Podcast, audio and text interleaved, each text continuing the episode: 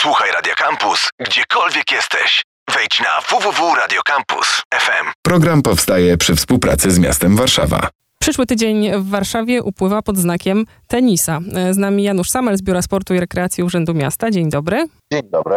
A rozmawiać będziemy o BNP Paribas Poland Open, czyli, i tutaj oddaję głos.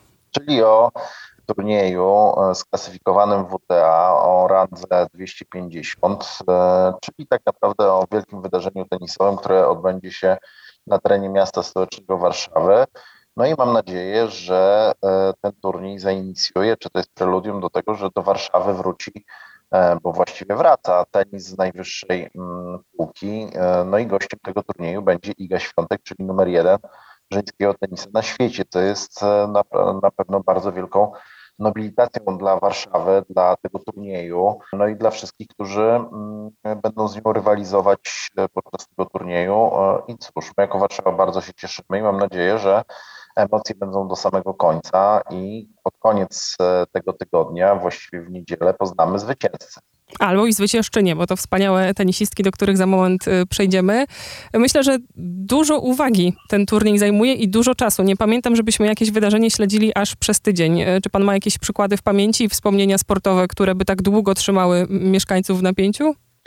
No wiele jest turniejów i zawodów, które trzymają mieszkańców w napięciu e, przez cały tydzień. Oczywiście one nie są tak popularne i tak medialne jak tenis, a tak naprawdę na pewno nie mają takiej potężnej gwiazdy czy takiej osobowości sportowej jak Iga Świątek. Oczywiście to jest tak, że wiele turniejów i wydarzeń sportowych rozgrywanych od, e, że tak powiem, samego dołu, czyli od rozpoczęcia rywalizacji do mm, później fazy e, tej finałowej dzieje się przez cały tydzień.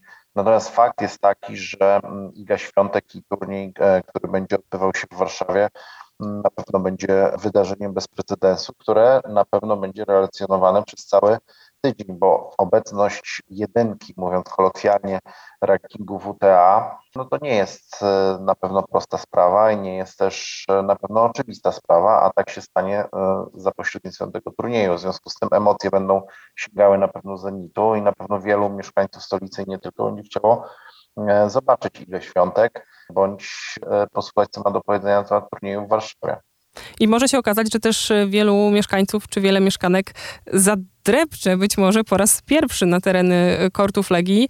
Możliwości, żeby oglądać e, turniej są przynajmniej dwie albo trzy w zasadzie, bo myślę o tych, którzy zasiadają na trybunach, ale też myślę o tym wszystkim, co się wydarzy dookoła kortów, o warszawskiej strefie turniejowej. Poprosimy o więcej szczegółów. Oczywiście część osób zasiądzie na trybunach, będzie to ponad 4000 e, osób, natomiast e, na pewno zapotrzebowanie jest znacznie większe, w związku z tym razem z organizatorem i razem z przedstawicielami e, organizatora pracowaliśmy nad tym, żeby dać taką możliwość oglądania tego tenisa blisko, czy tego turnieju blisko samego stadionu turniejowego tutaj w Parku Agrykola powstanie e, warszawska strefa turniejowa, wioska turniejowa, w której będą rozstawione dwa lebimy, na których będzie można śledzić zmagania zawodników e, w tej fazie finałowej, czyli tej e, fazie końcówki turnieju najbardziej emocjonującej, czyli o piątku, sobocie i niedzieli, czyli w fazie od ćwierćfinału do finału. W tej strefie będą zlokalizowane leżaki, tak żeby sobie swobodnie się mm, e, przyglądać zmaganiom tenisistek, natomiast jeśli nie będziemy przyglądać się tak do końca wszystkim meczom, to będzie można skorzystać ze strefy gastronomicznej i strefy, jak to nazywamy, ducha i ciała, czyli strefy, w której będzie można podjąć jakieś aktywności fizyczne, takie bardziej, bym powiedział, parkowe, kocykowe, czyli takie e, aktywności, które będą wprowadzały nas w dobry sportowy nastrój. Mam nadzieję tylko, że pogoda będzie sprzyjała, ze względu na to, że to wszystko e, będzie odbywało się na świeżym powietrzu. A czy y, same korty Legii są, czy też były gotowe y, na turniej, czy one też wymagają jakichś wyjątkowych prac w związku z imprezą? Trzeba przypomnieć, że w zeszłym roku odbywał się tam Challenger, ale ATP, czyli w wydaniu męskim. E, oczywiście to nie był turniej tej klasy, to był turniej trochę niższej klasy. No i korty przeszły swój jakiś tam test. Oczywiście każde wydarzenie takiej rangi e, czy rangi światowej wymaga dodatkowego zaangażowania, dodatkowego przystosowania e, obiektu sportowego.